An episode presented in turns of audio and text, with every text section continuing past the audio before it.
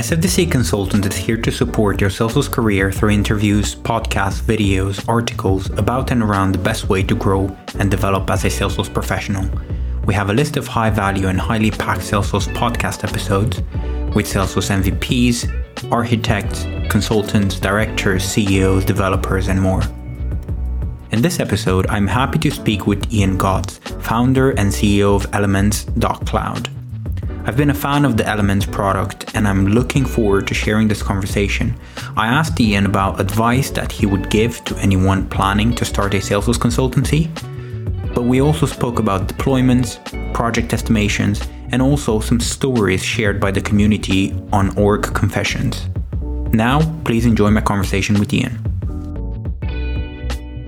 My name is Ian Gotts. I'm the CEO of Elements.cloud.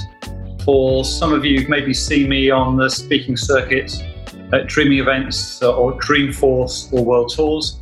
I've been around the Salesforce ecosystem for about 19 years, so we're one of Salesforce's early customers in London. In fact, I was one of the reference customers who spoke at the first, we won't call it Dreamforce, but the first London event. So there were three customers. One, I was one of the customers speaking. There was Mark and 120 people. And of course, it's just it's an amazing uh, growth story since then. So we've been around Salesforce for a while. The last company I was running, we used Salesforce, but they weren't our core customer. We were aiming at the Fortune 500. We sold that company in 2011, and I got the guys back out of retirement. I got the band back together again. And we looked at the Salesforce ecosystem and said, look, now there are some big customers. They seem to have a problem around enterprise tooling. There's an opportunity there to go and build a company. And that was in 2016. So that's when we started Elements. And again, we are now both a Salesforce partner, but obviously we're a Salesforce customer. We use Salesforce across the board inside the company. You've, you've done a company and afterwards you guys enjoyed a bit of free time and then you got the, got the gang together again and, and kickstarted.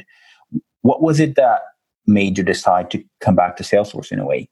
Just because in terms of, I'm, thinking like cloud computing and all of that after 2011, I guess AWS was coming up and, and all of that. So you had options in a way. What was it that brought you back to Salesforce then? I'm not a technology guy. I mean, I, I grew up as a first job pretty much after university. I'd, I'd had a stint as an engineer, but then I joined Accenture. So I was a consulting partner at Accenture for 12 years. I know about working with big corporates. And by that, by 2016, Salesforce had lots of big corporate customers. They had uh, the top customers around the world. They clearly had issues, and we we had the, t- the three of us understood the technology that we need to bring to bear. And in fact, the product we built, Elements, uh, the product we built, is all around helping you document, manage all of the implementation around Salesforce. So things like where a field used, so you don't create, uh, you don't change things that get broken. That was the application our CTO wanted back in 2001. And we built it in Excel spreadsheets and it was horrible.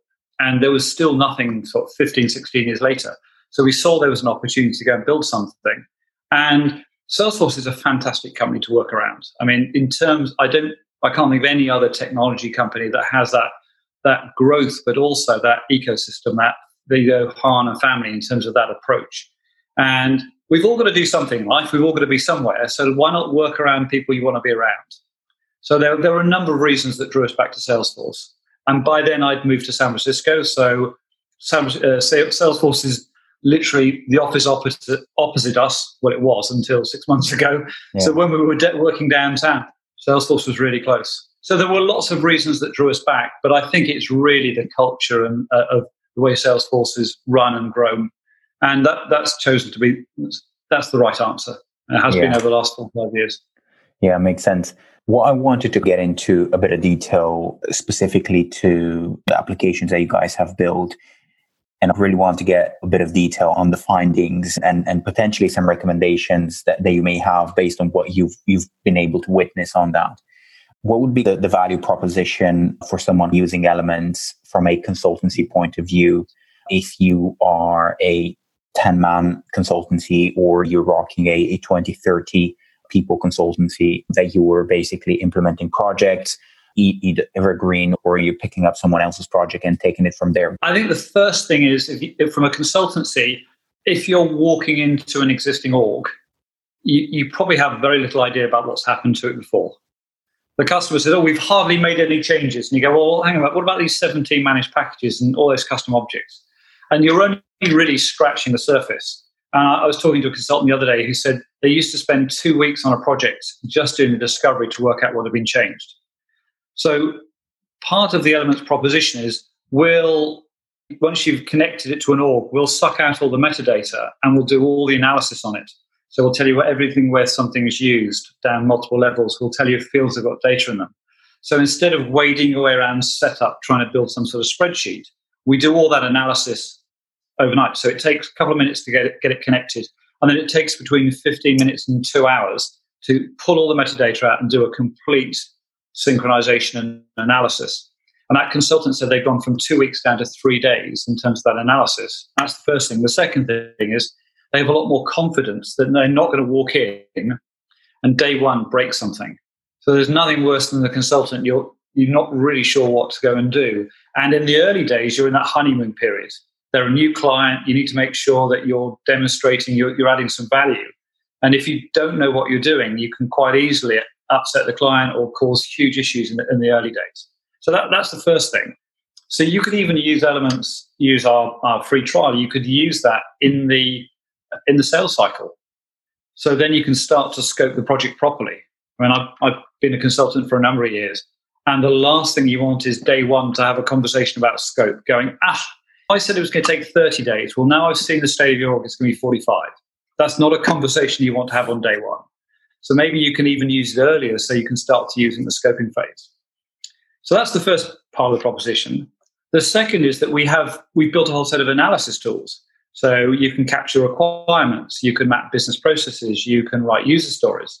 So it's not then you can start to use it to engage the customer to understand what they really want. So my experience with customers is they think they know what they want, but it isn't until you start to dig into it then you discover what they really need. And that someone said to me, it's the theatre, the, the sort of the early stages when you're engaging the customer, and instead of you interviewing them, writing it down, and they see nothing, you're actually starting to work in live workshops, mapping processes. So from day one, they're seeing some value being created. And you could even, in the act of that mapping, identify a bunch of business benefits. Nothing to do with changing Salesforce, but in terms of business operations. So you're finding some benefits even as you're going through the project. But then that, that documentation is then connected to the metadata, which means you're building them sort of the institutional knowledge so that the next time they go around the cycle, the impact analysis is better. So we're really sort of trying to support the whole life cycle. And then the last bit of our proposition is any of that content can pop up as training material. We take over the help icon, but there's also a feedback button. So when the end users are going, that doesn't work for me, click on the field, create feedback. Feedback then turns into requirements, turns into user stories, and we're around the cycle again. So we're trying to make sure that there's we're really managing the documentation around that cycle. And for a consultant, you want to make sure you're leaving the client in a better situation than when you got there. Now, there are a few consultants I've met who've said, ah, but if I write it down, they won't hire me again. That's a very short sighted approach, and that's just not true. The same as uh, the view hang on, I could spend two weeks doing this, uh, doing the discovery. If I do it in three days, I've lost some work. No, you can spend that extra time delivering a ton more for the customer, which means you're more likely to get that follow on work. So I think we're finding any of those consultants who genuinely care about the customers see this as a way of adding a ton of value. And if you you ask me the question if you're a 10, 20, 30 person consulting firm, there's a differentiator there. If someone's not using this and they're banging around setting up and building an Excel spreadsheet, and you can say, look, in two hours using this tool, look what we've created, then there's, there's some value there. And, and then there's just one last thing. Often, as a consultant, you get asked to do something and you look at it and go, this is going to take about a week's work. And the client goes, no, that, that can't be true. That's, that's only a day's work. With our analysis, this tree structure, you can click on something and go, look, that's connected to those three things, which are connected to those four things, which are connected to those five things. But if I change that, the knock on effects, I've got to look at all those. So it's quite a good way of helping the customer understand the implications of what they what they want changed. It's very easy to be the just consultant. Oh, I can just do that, and then everything blows up in your face. So to be able to demonstrate to the client before you start work, come, this is the scope of the work, this is how much it's going to take. So you can have a proper conversation about how, how long it's going to take rather than being pushed into doing something in three days when it should really take a week.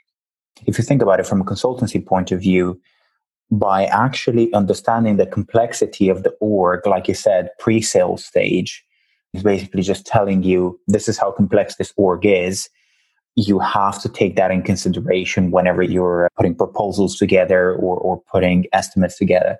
I've done a bit of pre-sales and I've done a bit of implementation. And I remember when doing, you know, the pre-sale support for, for our sales executives, things sounded simple and like, yeah, we, we can do that in five days. I mean, we can do that in, in X amount of days. And then you needed to somehow fit that piece of work or go over the amount of days because you don't want to have a conversation of saying, well, it's actually taking me seven days, but I'm not actually doing it because I quoted you five. So it is an interesting situation there. One of the things that this statement will split the audience. So we wrote an article called If You Develop in Production, It's Faster. And people are like, oh, you can't develop in production, you can't develop in production. I mean, the title is a little bit emotive. But what we've discovered, even running our own org, is if you understand the risk of a release based on the risk of the user stories in it, based on the complexity of the metadata changes, you can you can actually say, okay, this is a high risk release, this is a medium, this is a low risk release. You can even maybe even adjust the user stories that go into a release to go, okay, this release has got like four high risk or four sorry four low risk and one high risk. If we take that high risk one out of that release, we can now make it low risk. If we really understand that it's low risk because we've done the analysis, we can develop that straight into production and therefore we can get that done quickly. We, but then we do know that that is a high risk release, and we absolutely need to put it through, you know, in dev sandbox, into a UAT sandbox, an integration sandbox, and into production. But again, an understanding about the risk of releases says that you can fast track some, some may be medium, so therefore you've got a different process, and then the really high risk ones. So, two things. One is you're starting to reallocate the user stories to get more into low risk releases. And that means you can deliver stuff faster. So instead of everything being on a monthly release cycle or a weekly release cycle, some things you could pull forward and do less work on because then you're matching the development effort based on the risk of the releases. And this may seem sort of sound quite academic. Yeah, I understand you could do that. We do it to our own org. We've got a really complex org with third party integrations. And we put about 100 change requests through a month now. 50% of those we've managed to allocate into low.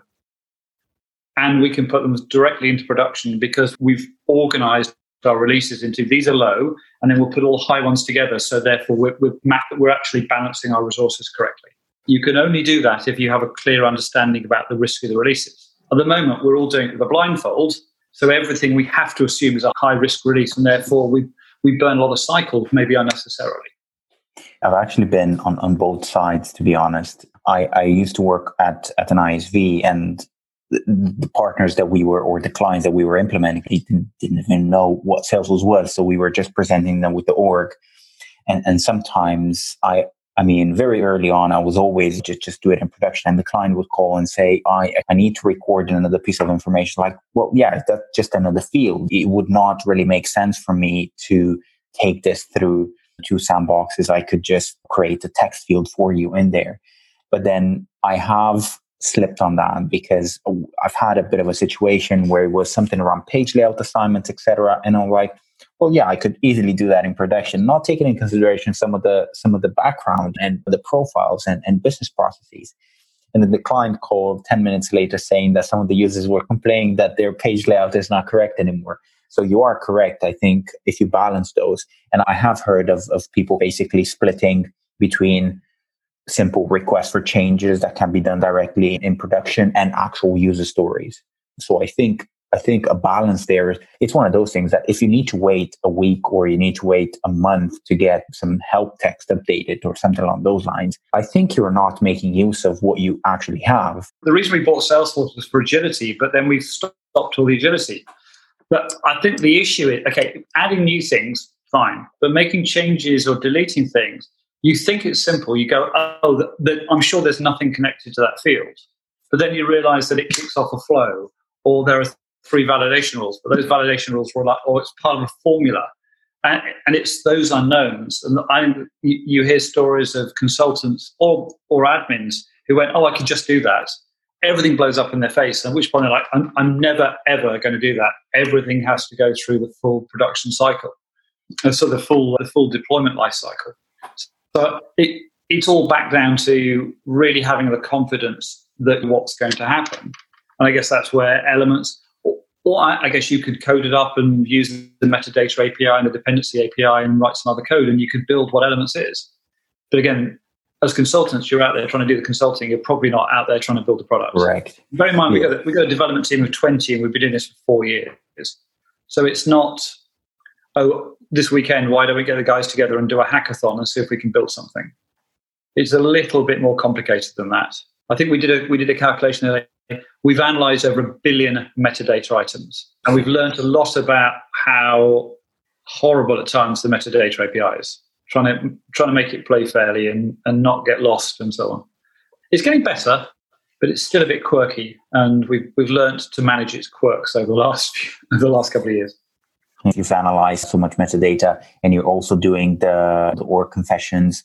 What's the most uh, outrageous thing that you've read or you've received from that? Okay, so for those who haven't, no one's ever heard of Org Confessions. They've probably been living under a rock. We we, we launched about a year ago. We're up to a thousand org confessions now. So it started off as about a year ago as a little side project where people were coming to me with horror stories, and we said let's create a website where people can post them. So what's the worst? I think the example of people doing Trailhead in production.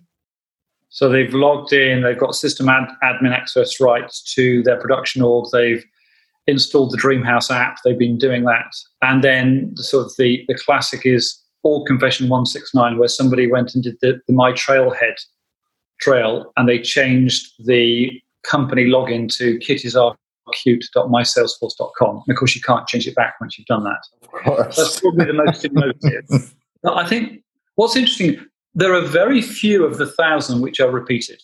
There are lots of there are lots of common themes, but we uh, we don't see the same thing. Everyone's got a different way of getting it wrong, but there are some consistent themes, and they are um, number one is very poor business analysis. That idea that you just talked about, which was I can just add a field. The answer is well, why? Do you really need a field, or is it an existing field needs a new pick list item, or do you need a new record type?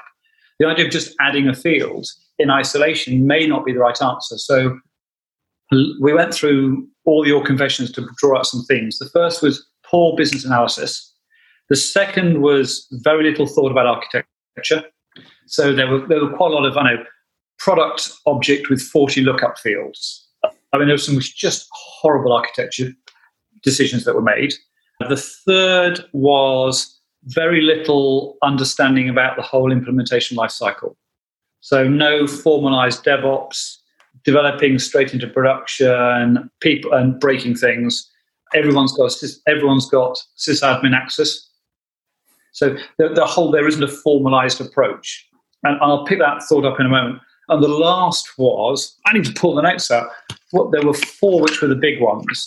And first was architect uh, analysis. Second was architecture. Oh, third was poor documentation sorry, we the obvious one. Nothing documented, uh, not even the description fields. So you've really no idea what you're doing. So it's they are the top four. And what's interesting is there's very little in Trailhead to support any of those. So I, they've asked uh, the Trailhead team asked me to start to do some Trailhead live presentations, and I do one every Wednesday around these these sorts of topics to fill in the gaps where Trailhead hasn't picked it up and I don't see any of these necessarily being improved massively. I mean, with that's why ourselves teamed up with Copado, teamed up with Provar Testing and Backup. We're trying to build, basically build the the enterprise tooling which is required to manage your org in a rig- in a fairly rigorous way. So, so one of the things that you talked about was like how, how long ago we started in Salesforce. Salesforce started; it had five objects. It was a a little app that you could for five users, and you went, "Oh, Jane, Bob, you know a bit about computers. You can be the admin." Because it, it was five five users or twenty users in the corner. It didn't make it didn't matter. We now have Salesforce as a strategic application. Okay, it cannot stop. I was talking to a customer the other day, 40,000 users. So these are strategic applications, but it feels like we haven't really applied some of the rigor that you would expect from managing an enterprise application. And it's very easy to just go, oh, I'll just add another thing, just add another thing, rather than that. But then companies have gone the other way. They've, they put so much rigor in, they've killed all the agility, and we, we need to try and find a happy, a happy medium there. And I think the tooling that we're talking about is starting to make it easier to balance agility with some level of control. The other thing I wanted to ask, uh, and I wanted to take your opinion on, is you mentioned the value of things like documentation, and of course, some of the things that you mentioned, uh, the common themes around the Org Confession post there. What I wanted to to get your opinion on is in terms of using existing tools, how should end user administrators or managers of orgs, how should they approach this? Because the one thing that I was uh, just going to give you a, a bit of context and a bit of an example. I have some friends that are working on some on some orgs and, and they're the internal system admins, but then as a company, the org is also outsourced to a consultancy. How would you encourage that relationship to actually work? What would be some of the things that you would put in place for that type of relationship to work? Been around process forever. So I think my standard answer for most things is actually having a clearly understood process. So first of all, what is your development or your entire life cycle process? Okay. So and the reason I talk about getting a documented process, it's not about documentation, it's about agreed understanding between the admins and the consultants and the end users about when do you do things? This is when we're finished. This is what a requirement looks like. This we have one place where requirements go. We validate those requirements in a certain way. Maybe it's by mapping processes. This is what a user story is. This user story has certain statuses. When it goes to the developers, this is what they do with it. That may be in Jira, maybe in Rally, it doesn't really matter. But that user story will then be managed through the development cycle and it will have a status that says it's complete. What does complete mean? Does that mean the testing is complete? Does that mean the training is built? What, what does that mean? I can't tell you what the right answer is, apart from the right answer is you all agree that's what it is. So having that agreement, and, and, and then as you work your way around the cycle, what does a tested app mean? Tested says, yes, it's ready. We have the training material working. It's gone through. It's ready for deployment. So that that implementation life cycle that I talk about, um, getting that agreed and whether you're just an internal team or you're an internal team working with consultants is important. Obviously, it's more important if you've got handoffs to third party consultants. We've actually documented how our implementation processes work, oddly enough, in our own product. But we've made all of those process maps freely available. Anybody can look at them. You can take them, copy them, then I'm not expecting that to be 100% correct for you, but you can take them and then at least you can make those changes. And someone said, what's the, what's the first process you should document? And the answer is the documentation process should be the first process. Job one is, as a consultant, going, tell me what your, how you do your development. And if they go, well, we don't really have it written down, maybe that's the first thing you should address, which is, okay, how are we going to work with you? Because that's, it's, it's not necessarily the process, but it's the handoffs is where the, the problems occur. The handoff of what is a user story, what is a requirement, what counts as feedback, what counts as a tested app, what counts as a deployed app. That every time you're handing it off, that's where the potential breakpoints are. Yeah. So that's the first thing. So that's a documented process. Then the second thing is uh, implied in that is what are the documentation standards? What what is a user story? What is a requirement? what's what's the minimum training we're prepared to put alongside the app to make sure it works so and then how do we reuse that that documentation as much as possible let's not don't everyone goes oh well i can't afford any tools so we're going to do everything in excel okay. If you you add up the true cost of managing everything in excel then you may find it's better to buy a tool. You may not but i wrote an article called free is not free.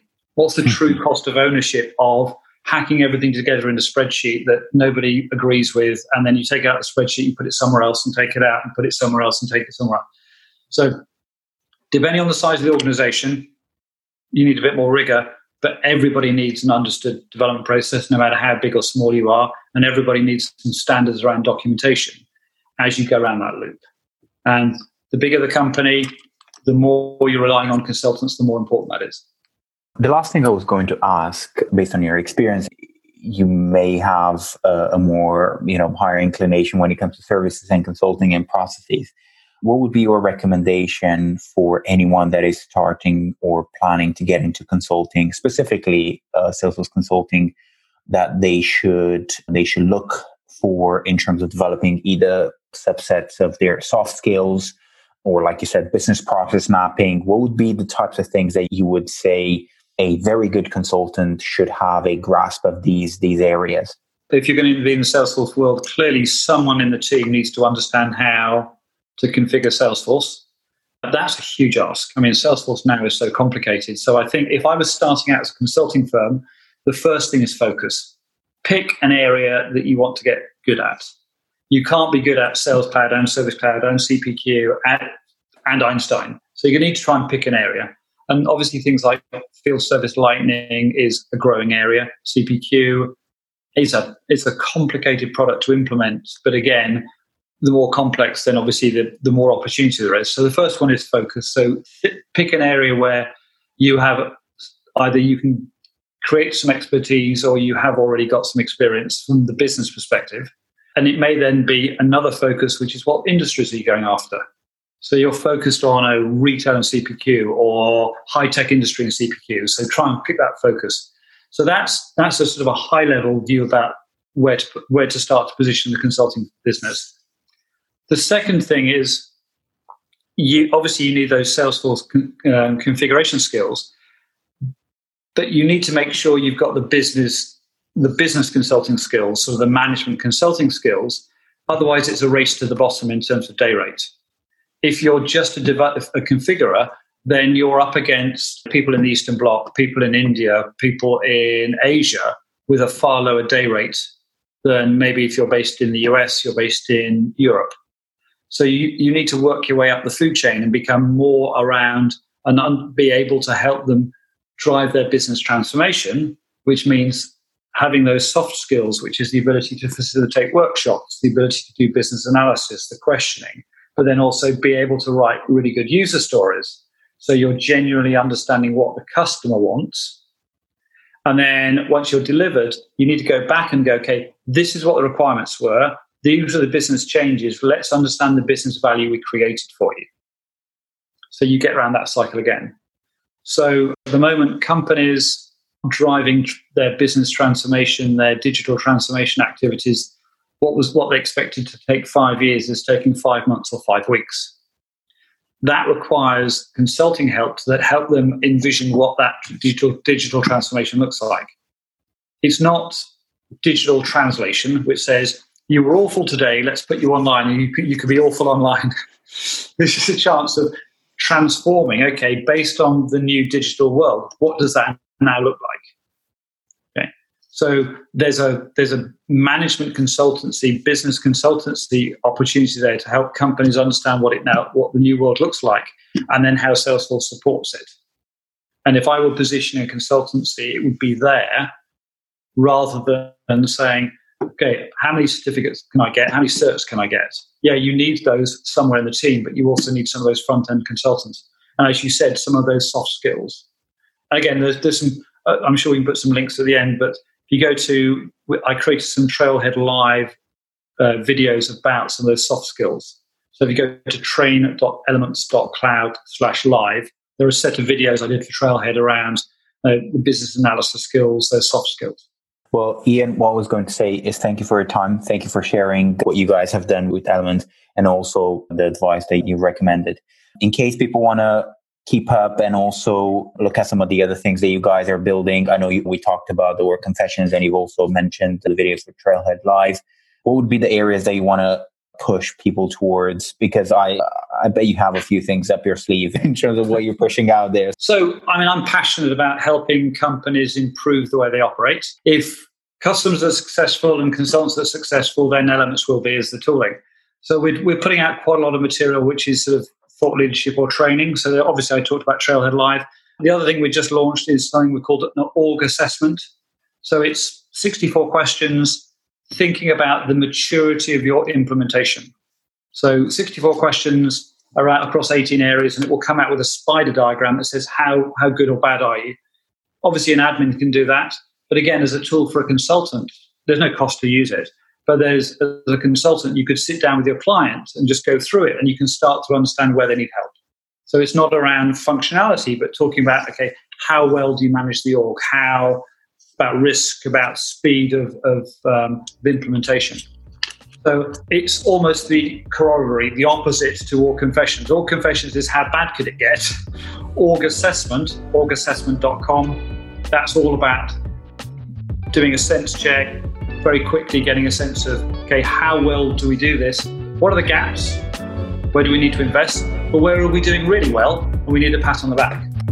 So we're, we're trying to make sure that we're supporting the community so that they have the skills to get better. Thank you for listening to the SFDC Consultant podcast. Be sure to visit sfdcconsultant.com to access the show notes and discover additional content. If you enjoyed the podcast, it would be amazing if you could subscribe, give us a review, and share it with your peers. Until next time, take care.